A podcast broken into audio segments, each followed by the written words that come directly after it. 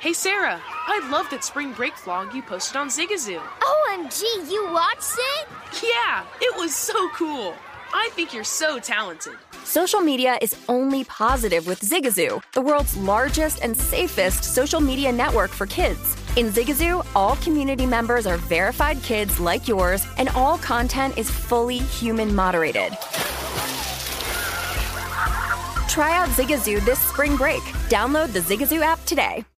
Smart journalism. Fascinating topics. Words that describe CNN's podcast, The Assignment with Audie Cornish. We are revisiting the public school culture wars. What have we learned from the kids who fought against book bans? We really started the club to get students reading these books. Students have an opinion in this fight, too. How has the war over books sparked a backlash to the so-called parents' rights movement? It's not okay what they're doing, and they're being watched. Listen to The Assignment with Audie Cornish, streaming now on the iHeartRadio app. Billie Eilish and Finneas O'Connell, they're with us today on Crew Call. I'm your host, Anthony D'Alessandro. Billie's vocals, it was automatic art. You know, I had to, choose a more challenging route than just, da-da-da-da. You know what I'm saying? It could have been, easier. And a lot of people have asked me, how did you choose to have it be so soft and so simple? And what else was it gonna that's what the song wanted. Thanks for listening to this episode of the Crew Call podcast on Deadline. This is The Lombardi Line with Mike Palm and Mike Pritchard. Now here is your host, Femi Abebefe, on VSiN, the Sports Betting Network. It's a great day to be alive, and it's a great day to be a welcome inside of the VSiN Studios here at the Circa Resort and Casino in downtown Las Vegas. This is the Lombardi Line, presented by DraftKings. Femi Abebefe alongside Mike Palm, our VP of Operations here at the Circa Resort and Casino. And Mike, how are we doing today? I mean, now this is the Friday after the Super Bowl. Kind of the calm has returned to Las Vegas after what a week last week was. There was Super Bowl 58, Chiefs over the 49ers, but how you doing? Is it better? What you betting on? What's been going on here over these last handful of days? Well, I still think there's glow in the city for what an event that was and how well it was put on. And nothing but high praises from everyone. Right. It really was. I didn't hear one person who came to Las Vegas for the event, whether it was an NFL official, whether it was media, whether it was just fans coming in, that really had anything to complain about, which was much different than the F1 experience. So hopefully this will be part of a 3 or 4 year rotation for Las Vegas, and I'm sure they'll be back before the decade ends. Yeah, 100%. Yeah, now we're focusing on really, for me, I'm not really a great NBA bettor. I don't do a lot of it, focusing on college basketball and hockey at this time of the year. And we had a tremendous moment in women's college basketball last night as Caitlin Clark passed our own Kelsey Plum, Las Vegas, two-time champion and kind of a diva symbol here, right? A sex symbol in Las Vegas. She's a Husky, right? Washington Husky, man. It's Plum Dog Millionaire. Yeah. So she passes the all-time record with a shot from the logo last night, and I was surprised here. 80% of the people that were in the book, and it wasn't full, let's make that clear, were here to watch Iowa and to watch her break the record. So congrats to her. She didn't get an extra year, Cheryl Swoops. She did it in 12 less games than Kelsey Plum did it. You know, she's not shooting 40 times a day, Kim Mulkey, Robertson. Oh, wait, Robertson's gone now. I guess it's Kim Mulkey again. She shoots 22 times a game. Dawn Staley, the official, is not because of the officials. Everybody's just so wants to put an asterisk by this poor girl. But when you got Fox putting her on prime time on Saturday, they're drawing 2 million people to watch a women's college basketball game, which is stunning to me.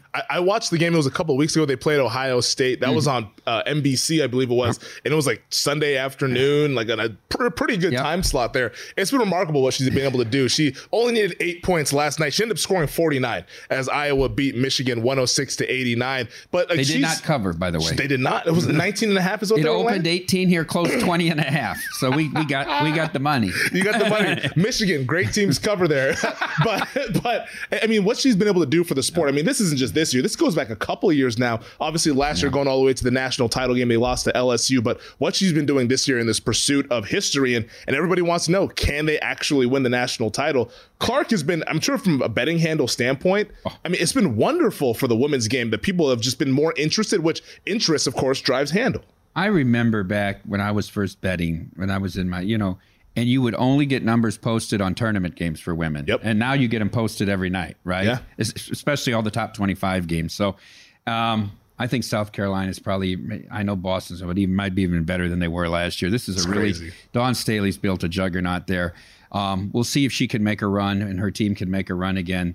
But they're actually tied for second in the Big Ten right now with Indiana and Ohio State's on top. Ohio State now ranked second. It's a real good conference for women's basketball. I thought when C. Vivian Stringer left that that program would fall, and she went to Rutgers, but Lisa Bluder's come in and now brought it back to great heights. So certainly has been great for that. And now will it translate to the WNBA TV ratings, attendance, and handle in the book? As Elliot, our producer, points out, probably headed to the Indiana Fever with the number one pick. Yep, 100%. I don't see how they pick anybody else but Caitlin Clark. I think Fever fans might riot if that were the case. So she now has 3,569 career points and counting, 49 of them last week. But you she's had some observations as well. She's also fifth all-time in assists. Think about that. It's remarkable. Not only the scoring, she's fifth all-time NCAA career in assists, might finish fourth, as well as first in scoring. So truly revolutionary when you think about the women that put their mark on the game and won Olympic titles and things like that, and won multiple national championships. Obviously, getting a ring here would be very important in March for her legacy. Well, that's the big thing, right? It's like, because they're likely going to run into South Carolina again, who they beat last year, by the way. They beat South Carolina in the Final Four, but ultimately losing to LSU. South Carolina is going to be the team that's standing in their way. They're undefeated right now at 23-0. I think it's shaping up, honestly, Mike, like, the women's college basketball game has a lot more juice than the men's does right now, for me at least. Like I just think like the teams that you have at the top of the women's game and the men's game obviously has some, like UConn's back the national title winners and all of that stuff, but there's just the players are not good. I'll just flat out say it. Like it's a bad draft. A lot of people have been talking about. There's no high end talent there in the. I think the top five picks might all come from the G League. There's just nobody that really drives you to watch men's college basketball versus the women's game. I mean, Caitlin Clark is the biggest star in all of college basketball, men or women. You make a great point there, Femi. And also. It's hard to get a consistency in the men's game, right? I mean, UConn's been very good, but it's UConn, it's Purdue, and then teams take turns losing. Nobody seems to be able to win on the road in these conference games, right? It's really tough. So we'll see. But you're right. There is a lot more juice in the women's game, which I don't know if we'd have ever said that. What would be more likely, a Super Bowl in Las Vegas or the women's college game having more juice than the men's? Hey, well, we got both of them. How this about year. That parlay? Yeah, it pays out pretty well. We'll see if we can catch those tickets. Did you see, though, in addition to this Caitlin Clark's storyline, did you see the tweet from Holly Rowe? She tweeted it last night. She said that Iowa head coach Lisa Bluder said that the Michigan players all wrote Caitlin Clark a note tonight, kind of lauding them for their class in defeat and losing the game. What did you make of that? Because like I saw that and I was like, what are we doing here? Like, I get that she made history, but this is also your competitor. Like, isn't competition something here to where you should at least have some sort of pride and take pride in trying to stop her or slow her down? Wow. Like, she just put 49 points on your head and you're asking, thank you for letting us share the court with you. Like, what are we doing? Well, it's a historic moment.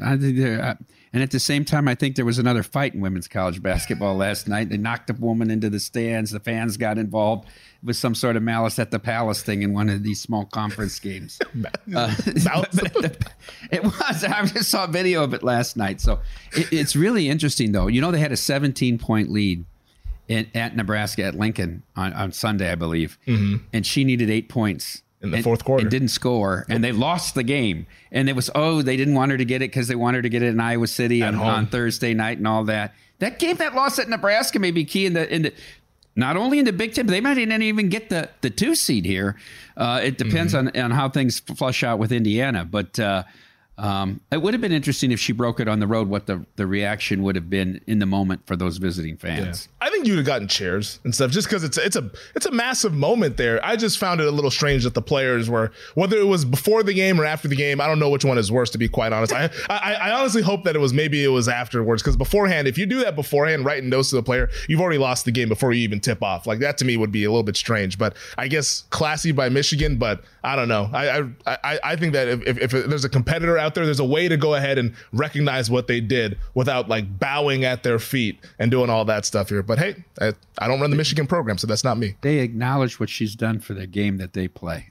I guess so. But hey, there's ways to do it than writing a love letter. It reminds me a little bit. Now, it's not the right comparison. I know you're a big Hubert Davis fan, but hey, Carolina's pretty good. You know, at the ACC tournament each year, they do a thing where they induct people into the legends of the ACC. Mm-hmm. And 5 years after Dean Smith retired, he got to go out there as one of the legends that year.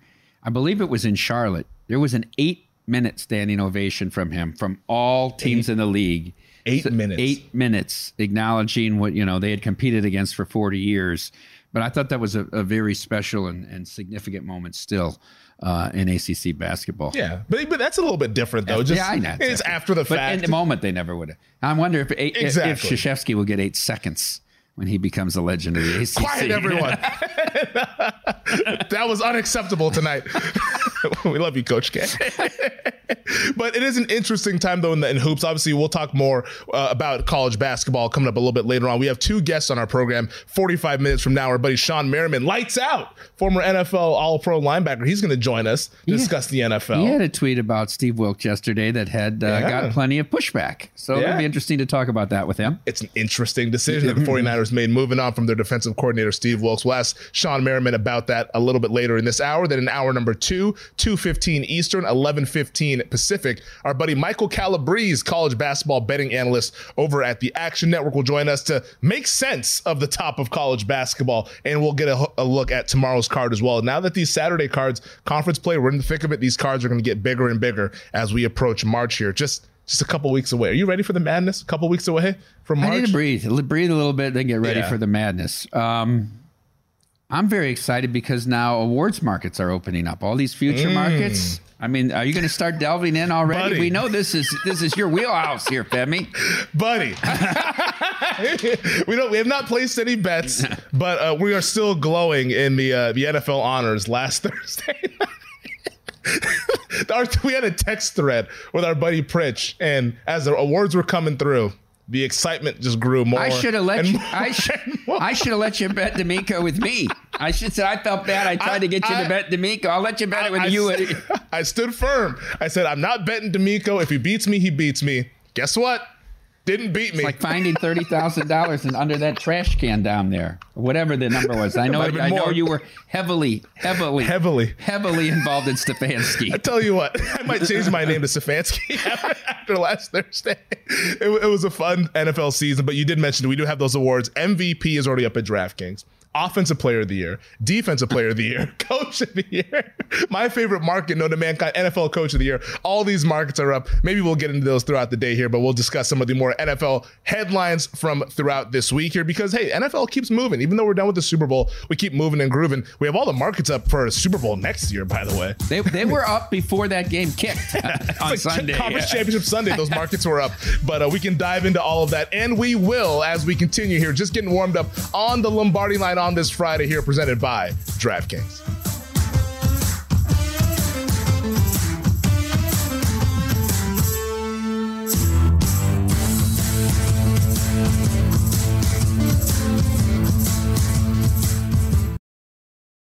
Hey, Sarah, I loved that spring break vlog you posted on Zigazoo. OMG, you watched it? Yeah, it was edited so well. I think you're so talented. Social media interactions are only positive when you use Zigazoo. Zigazoo is the world's largest and safest social media network for kids. Your kids can upload their content and see what their friends are up to. With Zigazoo, they can create videos, enter to win prizes, and try out the latest dances and trends. There's no commenting, no text messaging, and everything is 100% human moderated. Plus, all community members are real, verified kids just like yours. There are no bots, trolls, or AI. Because Zigazoo is about one thing and one thing only, and that is fun. Try out Zigazoo this spring break and let your kids share your vacation blogs and best edits with their friends safely. Download the Zigazoo app today. That's Zigazoo.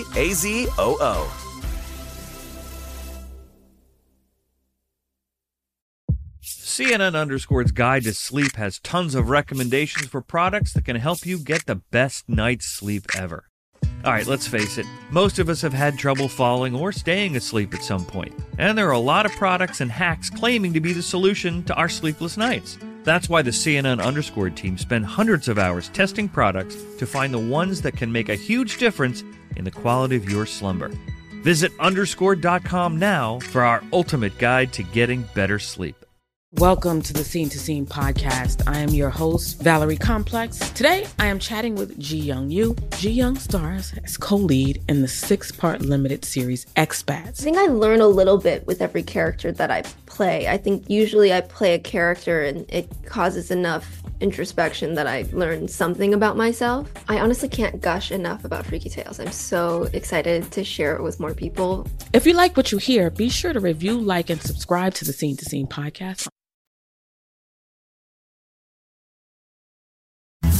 This is The Lombardi Line with Mike Palm and Mike Pritchard. Now here is your host, Femi Abebefe, on VSiN, the Sports Betting Network.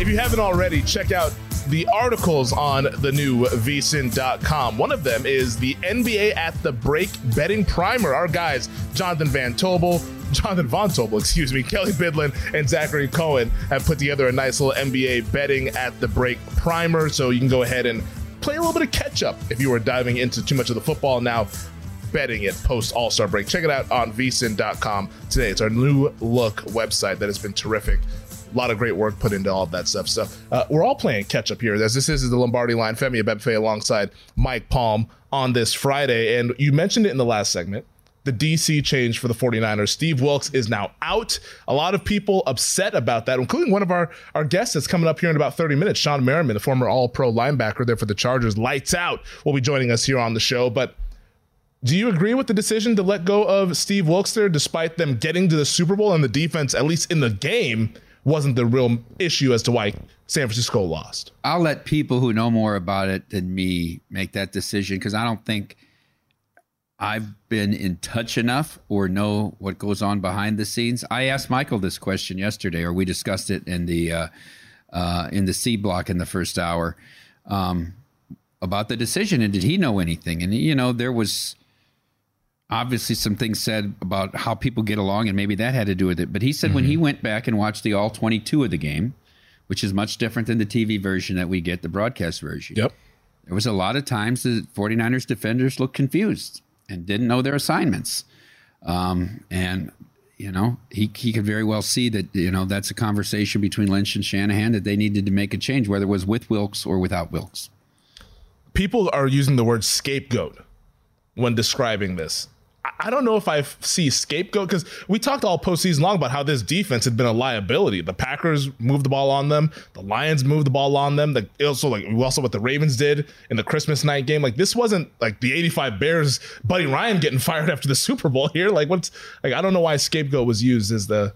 I don't think it's the appropriate term either. Yeah. I thought Ken Dorsey was more scapegoat than Buffalo. So somebody had to, right? There had to be a change. You need to change something. So, look, people are going to talk about if was the one key play of the game, the punt that hits the leg and then gets muffed. And certainly that got Kansas City their first touchdown in the third quarter. I thought the key play of the game was the McCaffrey fumble on the opening drive.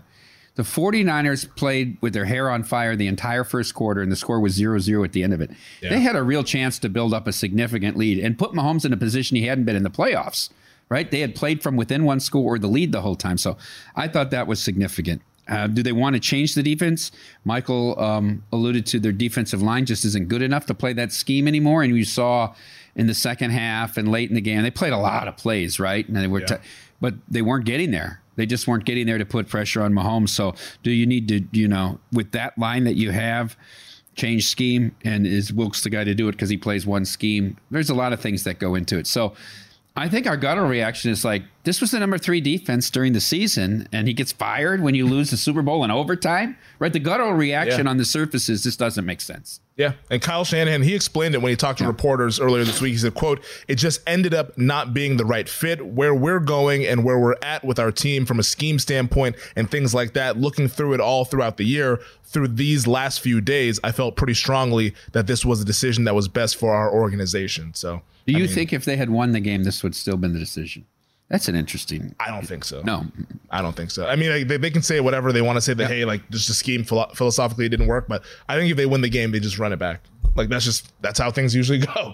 You know, speaking of running it back, Steve Spagnuolo, the defensive coordinator for the Kansas City Chiefs, he got himself an extension. A lot of people have been saying, why isn't he a head coach? I mean, he's starting to get up there a little bit in age. But Steve Spagnuolo, probably one of the legendary coordinators in NFL history, the only one that has won 4 Super Bowls, and this one probably one of his more impressive performances. Probably not quite up there with Super Bowl 42 being the 07 Patriots, but this was pretty darn good with what they were able to do. So he came to Kansas City with a great reputation off the 2 Giants Super Bowl. He was heavily criticized when he came to Kansas City. He was. This defense wasn't great. It was Mahomes, and they had to outscore their opponents into the 30s and 40s. Obviously, the last 3 years, it's been a different story.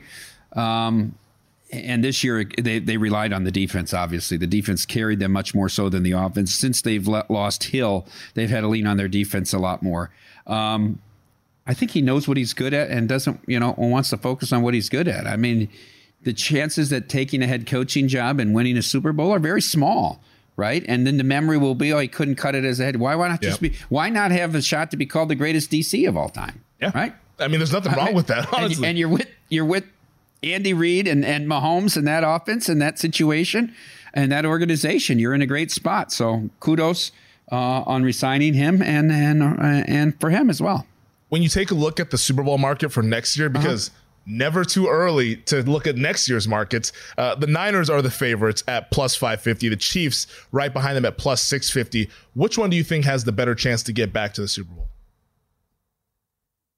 I haven't thought about that a lot. I wanted to focus on the 2 conference runners-up, Baltimore and Detroit. I think I'm intrigued by the Lions at 12-1 right now. Are you? Looking at this board, and I know Michael Lombardi suggested the Bills are the ones that got to be kicking themselves. They had it all in their hands, and you know, they had 3 shots in the fourth quarter to take the lead. They had the ball last. They, we've been saying that for 3 years running now. They had a shot and all. I think their window is more so closing. I think the Lions' window is just opening. I think they're on the team on the rise. The Dallas teams of the early 90s, right? From 1 win to 7 to 11 to I feel this way in the NBA too. You keep going up, right? And you have to stub at a certain level, but you keep going up. It's a process. And, you know, I like where the Lions are at. If they don't get the disease of me, as Michael says, where everybody gets asked to get paid and everybody's the best now. I would look to the NFC simply because that AFC North might have been the best division of all time, and Burrow was hurt. And Burrow will be back. It's really tough. Baltimore's going to be up against it, right? And is Lamar the guy? I mean, he's your MVP, and you don't want him having a lot of third downs that he has to convert, right? You don't want a lot of third and fives and third and longer than that. So I would say I think the 49ers, I think Purdy is good enough to win a Super Bowl. He's shown that, right? They've got all those weapons. I know they can't keep them all. You got to do some work on the line. I think the 49ers are a better shot than the Chiefs because of the strength of the AFC. But of all the teams right now, I like the Lions. And just looking at this chart, I mean, you can search out for a better number. But at 12-1, I think they're pretty intriguing. Even with that division, the NFC North, which... Well, because the Packers...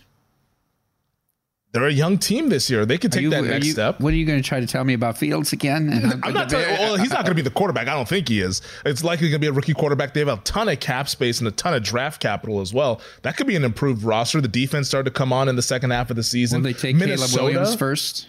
I mean, we still got 2 months to debate that, don't we? I don't know. Right now, I mean, I guess I would say yes. And Caleb Williams. Will he start day 1 if they do?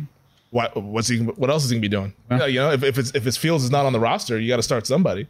I feel like he'll be the day 1 guy. I mean, he'll be surrounded with pretty good talent, just given the cap space and the draft picks that they have. I don't think that division is the greatest. I mean, I think the Packers. You don't like Minnesota? Well, you weren't impressed with what O'Connell did this year with Cousins out for a majority of the season. They were still out there pushing for. They have a really good coaching staff. Yeah, they were the year before the same team, and they didn't get all the breaks, and win every 1-score game. I think this Lions a team that can go and win on the road, and the Packers will be their number 1 competition, right? Because I think this is a really good team on the rise. Obviously, they changed defensive coordinators. That was a liability for them, but I still think that's a 2-horse race. I think Minnesota. Who's the best quarterback in the division? That's a tough question. I don't think much separate. You think it's Goff? I think it's Love. I need more sample size. It's good, man. I need more sample size. You could make the argument it's Cousins. You could, I guess, based on some of the advanced numbers. Goff is awfully good when the running game's working and he can play action, right? You have to have certain things for him, but when you do, he's very accurate. Throw between the numbers. He does what you need him to do. Cousins is awfully talented. I just think that in the maybe big, it's Caleb Williams. I think in the big spots, I've never liked Cousins in the big spots. I think he's a terrible goal-to-go quarterback. Like first and goal, if you look at his conversion of touchdown rate, I'm sure it's amongst the bottom third in the league. He has a tough time in that short window putting the ball in there. But yeah, and I like Campbell. I like everything. I like the energy around the program. Now it's awfully darn hard to get back to they were this year in total control of an NFC championship game, right? I mean, that's a long way to get back to. Even though it was on the road, they were in total control of that game. And Campbell said it. Like he said, I talked to the guy that told him that there's no guarantee we get back here ever again, not just next year, ever again, because of how hard it is. But the fact that they do have that continuity with the coaching staff, they kept Ben Johnson, they kept Aaron Glenn and all those guys. They're going to be a really good team once again next year. It's just how good is Green Bay and how good is the rest of the division. If I told you you had to make a bet today on one team to win the Super Bowl, who would it be? It'd be Green Bay. Okay. I think.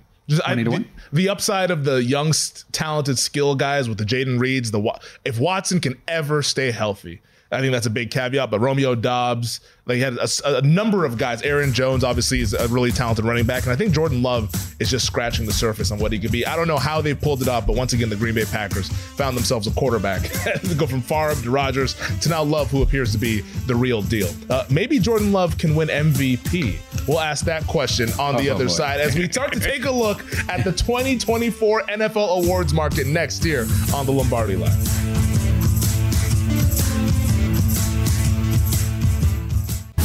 This is the Lombardi Line with Mike Palm and Mike Pritchard. Now here is your host, Femi Abebefe, on VSiN, the Sports Betting Network. If you're looking for a betting edge on college basketball, the VSiN experts have you covered. Become a VSiN Pro subscriber today and get our daily best bets emails, 24/7 video access, the upcoming college hoops betting guide, bracket breakdowns, plus full access to VSiN.com with our exclusive betting split breakdowns on every game. Visit VSiN.com/pro to subscribe today. That's VSIN.com/pro. Welcome back. This is the Lombardi Line presented by DraftKings. He's Mike Palm. I'm Femi Abebefe. Shawne Merriman, former NFL All-Pro linebacker for the Chargers, Lights Out, will be joining us in about 15 minutes. We'll ask him about Steve Wilkes and what he thinks about his Chargers coming up in 2024. Jim Harbaugh, now the head coach of the Los Angeles Chargers. But we wanted to take this segment to not take a victory lap because we've been doing that for about a week now. I can't do any more victory laps. My legs are actually tired. Ellie, can we get a Heisman recap at some point in hour two? I'd like a Heisman recap. I did take a look. The Heisman markets are up as well. Maybe sometime in the summer we'll get into the Heisman. Human first down. Now we got to talk about him in the NFL. But the NFL honors was wonderful. Anybody out there who tweeted at me, honestly, thank you for the support and all of that stuff. We appreciate all of it there. I know Mike Palm, this is driving you crazy, but we have to turn the page. I was very happy for you. I'd like to ask you about please the 25-1 on Will Anderson. Yep. When did you make that bet? New Year's Eve. Really? It was still that high because I saw that on the ticket, but I thought you may have made it earlier than that. No, it was New Year's Eve. It was just coming back from the injury because he missed a couple of weeks in December. So it was honestly, it was a little bit of like a flyer. Just like, hey, 25-1. I don't think Carter's good enough to like be this big of a favorite. Let's just take a flyer on a guy who might be able to beat him. So, I end up getting lucky that he got 2 sacks in the game that I took him right before he went 25-1, and the rest is sort of history there. So that was a nice cash on Will Anderson. But MVP for next season, as we turn it to what people can actually bet on right now, over at DraftKings, the favorite, Patrick Mahomes at +600, Josh Allen +700, Joe Burrow, he makes his return, he's at +900, Lamar, the reigning MVP, is at 10-1, Jordan Love, Brock Purdy, Justin Herbert at 12, CJ Stroud 14, Hurts and Dak at 15, Tua 18, Rodgers, he makes his return for the Jets at 22-1. Anybody that you think could have some high upside to win MVP, or is it kind of the top dogs who are already taking up a bunch of the win probability? It's interesting on Mahomes because statistically, why would we expect he'd be that much better? I mean, he wins games, but the award is a lot about statistics, right? Yep. And narrative. So it's interesting because Josh Allen got the one first place vote that Lamar didn't. And it's actually someone that's on this network quite often and on Gill's podcast, Beating the Book, Aaron Schatz. He's a regular guest of the podcast once a year. He's one of the rotating guests. And he took He voted for Josh Allen. He was the lone dissenting vote, and of course took a lot of guff for that. Josh Allen's interesting because you know he'll put up numbers, and he'll put up numbers both ways, rushing and passing the ball. But, you know, if I'm going to make a bet on MVP, and it's not a market I normally bet, I'm not taking less than 10-1 at this point. I mean, it's going to be a flyer, and it's going to be at long odds against someone you think can make a run and get you into a position. It's very hard to you bet one of these guys at 5, 6, 7-1, and then say, oh, I hope, you know, they're going to get down to 3-1 within 3 weeks, you know. No. But somebody can come out and are you even 12-1 on Jordan Love is ridiculously low, isn't it? As high as you are on him. It's a little short. If it was 20-1, would you take a look at it? 20, yeah, 20, but 12. I mean, the ticket's not going to cash for like about 350 days, literally. So I think that's too short of a price there. But I think, I guess the advice for people out there who are looking to bet this market maybe a little bit later on in the offseason or once we get to the regular season, it's pretty simple. The last 7 years, it's been a quarterback of a 1 seed. So it's like, whoever do you think can be, it's like you almost handicap it by like handicapping the teams first and then go into like the actual individual players. Who do you think has the capability of getting the 1 seed? Is their quarterback thought of as an MVP caliber guy? Because we saw that kind of come up with Brock Purdy this year, to where there was such debate about Purdy and like, oh, like he's not really the guy. There's so many surrounding pieces. If the quarterback is thought of as an MVP caliber player, I think that they can win regardless of the surrounding talent. Purdy just happened to be Mr. Irrelevant, so people held that against him. But I think if you're the 1 seed, if you're the starting quarterback, you have a chance to put up big numbers. That's pretty simple. That's what wins MVP. So whichever of these teams you think can get the 1 seed, I think that's kind of where you start out from. Can your Cowboys get the 1 seed? I mean, they can. Is it too soon to make you think about them? I'm just kind of out on that, honestly. I'm like, yeah, like they can, but at that price, no, I'm not betting it. I'm not betting that. So like Love is a guy that I would be interested. I think Love and Stroud are going to be the two popular guys that a lot of people like. Like Love, obviously, we all saw the way that they ended the season. Stroud, the way the Houston Texans ended the season, what he was able to do in the playoffs. I think a lot of people are going to talk. Stroud's almost going to kind of be like the Lawrence of last year, where a lot of people talk themselves into Trevor Lawrence. I think Stroud, not to say that Stroud's not going to have a good year, but I think he's going to be a very kind of appealing bet for a lot of people at 14. Tank Dell will be fully healthy. Okay. He was huge, I thought. He was big, man. He was huge for them. And the loss was huge for them as well. You know, when he started to come on in the middle of the year in Stroud and this team made noise, and Tank Dell, I had to look up that he went to school there, too. He went to Houston. I don't even remember him playing in college, that name, but he was great. He was out there for Dana Holgerson in that offense. No, I do think that the MVP will be interesting, but I think right now it's probably a little bit early. I do want to ask you, though, about Coach of the Year. I once said it's my favorite market. Stefanski, the reigning winner at Coach of the Year. The favorite is Jim Harbaugh, plus 550 for the Chargers. Matt LaFleur is 8-1. I think that's wrong. Raheem Morris is 10-1. Steichen, Saleh, McDonald, Ryan's 14. Sean McVay and Eberflus are at 18. And then Dave Canales of the Panthers is at 20-1. He's missing a zero, Dave Canales. Is he? I think so. I mean, but how about Mike McDonald? How about Seahawks? I want to grill you, though, on Canales. Because you think Canales is a good choice? Well, I think this time last year, I think winning it with 6 wins. Everybody would have laughed at you this time last year if you said D'Amico Ryans was a good choice. No, I wouldn't. You know, no one would have laughed. No one would have laughed. Revisionist history. No, it's not revisionist history. They had the second lowest win total of any team in the league. Doesn't matter. We all knew what this guy could do for a team. You knew. Okay. We all knew. You knew in advance. We knew. I didn't know they'd win the division or whatever. Mm-hmm. I didn't know that, but we knew that he would make them competitive in every game. We knew that. We knew that he had a pulse, unlike their last coach. McDonald's the guy that jumps out to you, though, for the Seahawks? I don't know. I thought for teams that got new coaches, you could say the Chargers, but I mean, Seattle was right there to have a playoff. They were a favorite to make the playoff before the year started. I think they still have a pretty good nucleus. I think they've had to address the defense in recent years. I think he did a great job in Baltimore. That's one of the reasons I tend to think it will be hard for Baltimore to run it back as a 1 seed, losing him. And they lose some key pieces, too, on that defense. I would, if looking at this list, I would say McDonald at 14-1 is the name that stands out to me.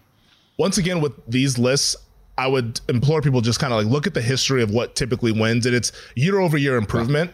This year broke everything. No one knows what is the award now. It didn't. What is the award? You win 11 games when your win total is 10. I mean, what is this award? If you have 4-game improvement from year over year, you're eligible. Essentially, is what the award. The season win total is what this award should be based on. But the voters are not looking at that. Well, they should look at it, but they don't. They don't look at it. So it's like I agree with you that Cleveland. Expectations where they were a 10-win team. They won 11 games. But for a lot of people, they saw last year they won 7. Now they won 11. Like that's how surface level it is. He had 4 quarterbacks. No one ever thought any of the quarterbacks were going to be any good. And he had a defense that played well at home. Oh, great. Flacco comes off the couch. He throws the ball 50 times a game. He's coach of the year. That's comeback player of the year, Joe Flacco to you. All right. Femi, can you tell us I'm not saying give the exact number, but for your NFL awards betting this year, how much money did you make? All in with all the tickets you bet and all the money you collected. I'll tell you during the break. I don't want to say it out loud. Well, people know you did very well. We did very, very well. You capital V. North of $50,000 in profit.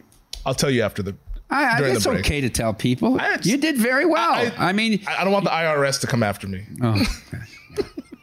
That's what it is. A lot of people are signing these tickets, probably. Femi's got signers. We're spread out everywhere.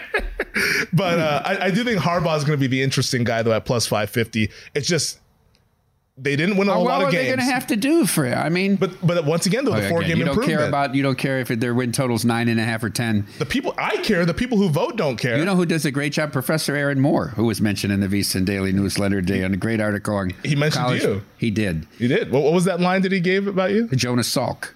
Somebody said, does that mean I've cured it?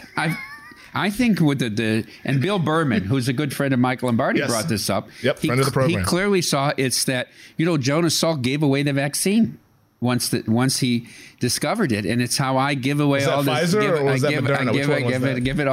away all the great advice for relatively free.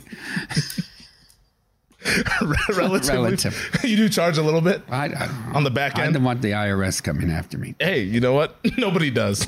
Tax season's here, man. Oh, yes. Right? You don't want them to come after you. OPOI, the favorite is Christian McCaffrey. He's the rating winner. And then the defensive player of the year favorite's Micah Parsons. He's going to be the favorite in this market preseason until he eventually wins it. I feel like that's the case there. I would not bet defensive player of the year or offensive player of the year right now.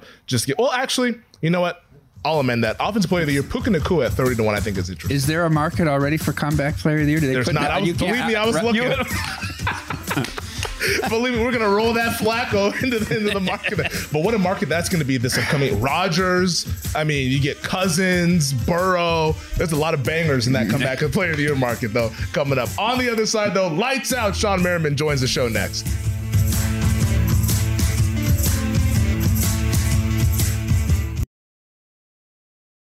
Hey, Sarah, I loved that spring break vlog you posted on Zigazoo.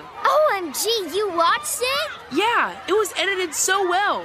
I think you're so talented. Social media interactions are only positive when you use Zigazoo. Zigazoo is the world's largest and safest social media network for kids. Your kids can upload their content and see what their friends are up to. With Zigazoo, they can create videos, enter to win prizes, and try out the latest dances and trends. There's no commenting, no text messaging, and everything is 100% human moderated. Plus, all community members are real, verified kids just like yours. There are no bots, trolls, or AI. Because Zigazoo is about one thing and one thing only, and that is fun. Try out Zigazoo this spring break and let your kids share your vacation vlogs and best edits with their friends safely. Download the Zigazoo app today. That's Zigazoo. Smart journalism. Fascinating topics. Words that describe CNN's podcast, The Assignment with Audie Cornish. We are revisiting the public school culture wars. What have we learned from the kids who fought against book bans? We really started the club to get students reading these books. Students have an opinion in this fight, too. How has the war over books sparked a backlash to the so-called parents' rights movement? It's not okay what they're doing, and they're being watched. Listen to The Assignment with Audie Cornish, streaming now on the iHeartRadio app. Hey, this is John Ridley. And this is Matt Carey, documentary editor at Deadline. And welcome to Doc Talk. John, we've got a hard-hitting episode today. A lot of controversy. Well, maybe we should put the word controversy in quotes in the documentary field about the nominees for Best Documentary Feature. We're going to get into that with some amazing panelists. You get a shot, but the individuals behind every one of those images, they're complicated and they are human. This has been Doc Talk. Thank you. Great conversation. Thank you. This is The Lombardi Line with Mike Palm and Mike Pritchard. Now here is your host, Femi Abebefe, on VSiN, the Sports Betting Network. This week on DraftKings Sportsbook, new customers can deposit $5 and get a no-sweat bet up to $1,000 in bonus bets if your first bet loses. Download the app and use promo code VSiN when you sign up. DraftKings Sportsbook, the crown is yours. Welcome back. This is the Lombardi Line presented by DraftKings. Femi Abebefe, Mike Palm here on a Friday. The Friday after the final week of the NFL. Super Bowl's in the rear view now as we turn our attention to many other sports. We're still talking football, of course, here throughout. We did a little NFL awards segment in the last segment. We still haven't broken down our Super Bowl bets. We can get to that in the next hour. We can get into that. How did Super Bowl go well for you? I hit 4 out of 5 bets. Nice. One a little lucky. That's a good day. One a little lucky. McCaffrey combined over, needed the overtime. Hey, luck or great, it doesn't matter. It all cash is the same. So you'll go ahead and get that money there. I know I didn't have a ton of prop bets. I think I had about 5 or 6. It gets a little bit overwhelming at times, you know, with the Super Bowl, the menus. You have to be able to keep track of it to sort of enjoy it. And plus, there's live markets on this stuff, too, to keep track of. Exactly. And I also didn't want to be looking at my phone the entire 2-week lead up, which is kind of what you got to do. If you're shopping around for the best numbers, you're on your phone with all the apps up, and it's not the easiest stuff to navigate. I know this is a very first world problem, but it was not for me this year, at least for betting Super Bowl props. I just kind of wanted to bet the side. I had a strong opinion on the side. I bet the Chiefs, and that went really well for me. So that was good. I enjoyed the Super Bowl. Halftime show, you're a big fan of Usher? Well, I lost it when Luda came out. I'm a big Luda. I'm a big Luda guy. Chris Bridges is a tremendous actor. He really is. Yeah, we've all seen the Fast series. The end of season 8, the final episode of Law and Order Special Victims Unit, where he plays Darius Rucker. That episode, the best of the series in 25 years. There we go. Well, joining us now. This man goes by the nickname of Lights Out, one of the great nicknames in all NFL history there. Former All-Pro for the Chargers, the great Shawne Merriman joining us here, the owner of Lights Out MMA. They have a big card coming up. We'll get into that in a little bit here. But, Shawne, we appreciate you taking the time for joining us this morning. We got to start with Steve Wilkes. We were all surprised about this. The defensive coordinator for the San Francisco 49ers fired days after the team loses the Super Bowl. Do you think that this was a scapegoat scenario? Why do you think the Niners ultimately decided to dismiss their defensive coordinator? Well, you know, for me, Steve Wilkes, I don't know if you guys knew or not, but he was the defensive back coach back when I was with the Chargers. So I know Steve Wilkes pretty well. Now, you never know what goes on behind the scenes, right? I don't know if there was an argument during the Super Bowl. He called something that was out of line. I mean, there could be a lot of moving parts behind the scenes that we've seen. But if they're saying strictly on performance, I don't understand that, right? To my knowledge, I think they held Patrick Mahomes, the best quarterback in football, to under 20 points. Steve Wilkes also doesn't play special teams. That muff punt they had when the ball hit the guy on the punt, they came down, and it was a crucial part of the game. So there's little bits and pieces that we don't know about on the back end. But if you're talking about strictly performance, that part I don't understand the firing for. I don't want to push back just a little bit. And your tweet got some reaction as well. I know others were discussing, but I follow you, so I followed the whole string. I talked with Michael Lombardi yesterday, who's the namesake of the show, and he said when he went back and he watched the All 22 and took the time to do that, he said there were several times where the 49ers defensive players looked confused and didn't know what their assignments were during the game. Some of that falls on Steve Wilkes, some of it falls on the players, but that could be part of this. Yeah, no, and by the way, no doubt about that, because before I jump out there and say, hey, it was a wrongful fire or anything else, there could be something behind the scenes that we don't know, right? There could be some communication. Maybe Kyle Shanahan came down and said, hey, we need to be in this situation. Maybe Steve Wilkes said no, right? So there could be some underlying things that we don't know about. As far as the guys don't know what they're doing on the field and some confusion, by the way, that's what Kansas City have done to almost every team at some point this time this year. So there's a lot of confusion. There's a lot of formations that they came out and, caught a lot of teams on their heels. That's the greatness of Andy Reid.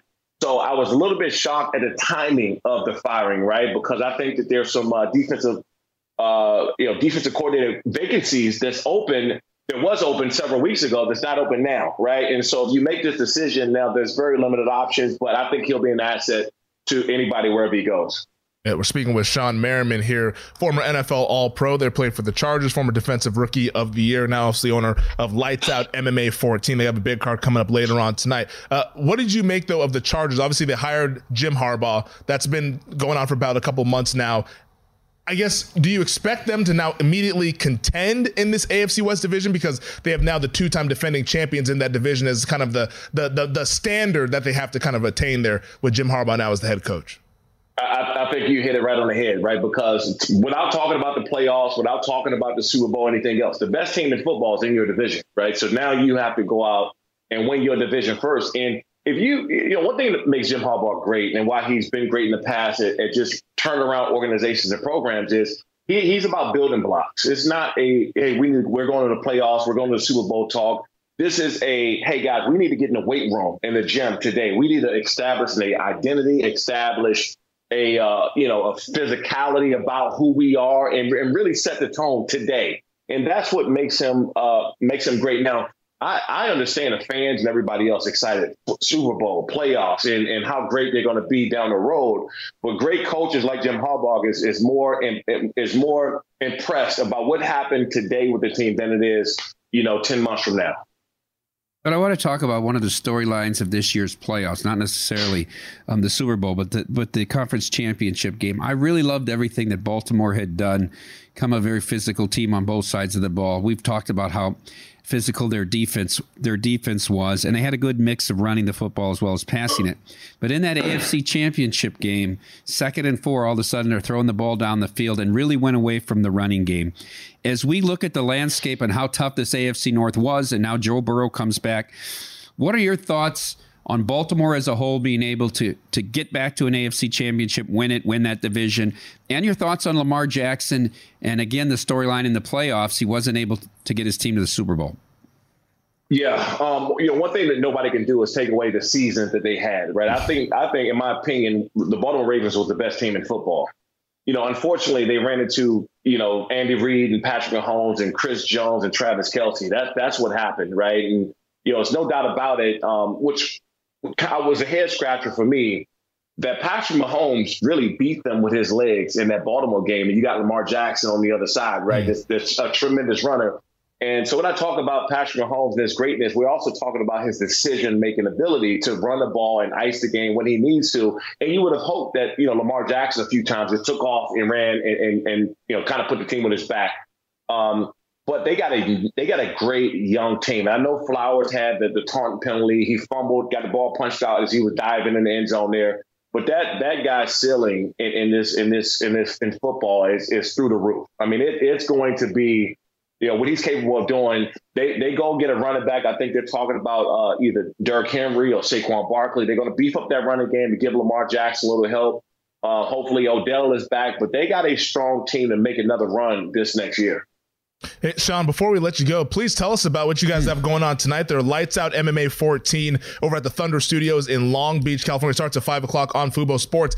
Tell us about the card and what you guys are excited about later on tonight. Yeah, we got a massive card. I would say we had weigh-ins the other day, and they got a little out of hand, a little physical, a little heated. But all good there. But we got a big card tonight. Lights Out Extreme Fighting 14 will be live on Fubo TV, Fubo Sports at 7 p.m. Pacific. More information you can get at lightsoutxf.com. We got some guys that I believe that are going to be superstars in the sport. A couple guys already fought in the UFC. Alba Morales, who's I believe is a co-main event tonight, who fought in the UFC, trying to get back to the UFC. AJ Hopkins, I think, will be one of the first fights. AJ Hopkins played linebacker at Oregon, with Justin Herbert around that time. So we got a big card, but more importantly, man, we're going to test out these tech gloves tonight that can measure speed, power, punch, impact, and see if we can give the fans and the people and more data and information that's watching at home. No, that's really cool stuff there. And a little bit of animosity is good in the fight game, isn't it? It's all we want in the fight game. Look, I'm in the fight business. I got no problem. Look, a little heated battle. So it adds a little bit of a stamp of what's going to happen tonight. So you guys don't want to miss this one, 7 o'clock. p.m. Pacific for on football. Awesome stuff there on football. Lights Out MMA 14. He is Shawne Merriman, former NFL All-Pro Defensive Rookie of the Year as well. Shawne, we appreciate the time. Be well, man. You got it, man. Thanks for having me. Thanks, Shawne. Good stuff there from Shawne Merriman. Interesting. That's Baltimore. I mean, I think that's a lot of people's takeaway. They were the best team in the NFL, but when it came down to it, they just didn't. They didn't run the football, which I'm still flabbergasted about 3 weeks after the fact. But I guess, hey, that's here nor there no more. Kansas City never stopped them running the football. They stopped running it. They just stopped running it. So for all this praise, and I said, everybody temper your praise on Todd Monken, right? Yep. Temper your praise a little bit. I thought he came up small in the big spot there in the AFC Championship. They played that game like they were down 4 scores, not 10 points. Panicked. Yeah, that's the word that keeps coming up whenever I think about the game. They panicked, they lost it, and the Kansas City Chiefs now are 2-time Super Bowl. And meanwhile, Greg Roman, former offensive coordinator, going to go coach for the other brother at SoFi. Holy Spirit of Seeking in the house, baby. Herbert Reed option. We'll talk some more NFL to start hour number 2.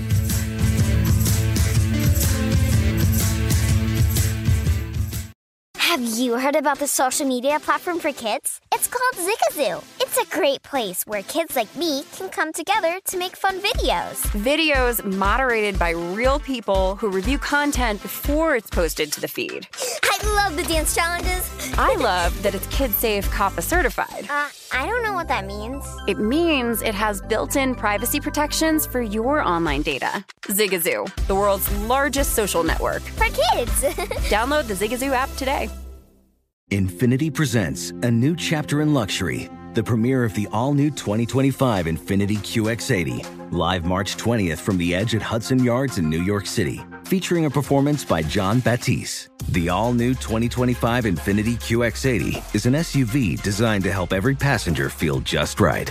Be the first to see it March 20th at 7 p.m. Eastern, only on iHeartRadio's YouTube channel. Save the date at new-qx80.com. Don't miss it. 2025 QX80 coming this summer.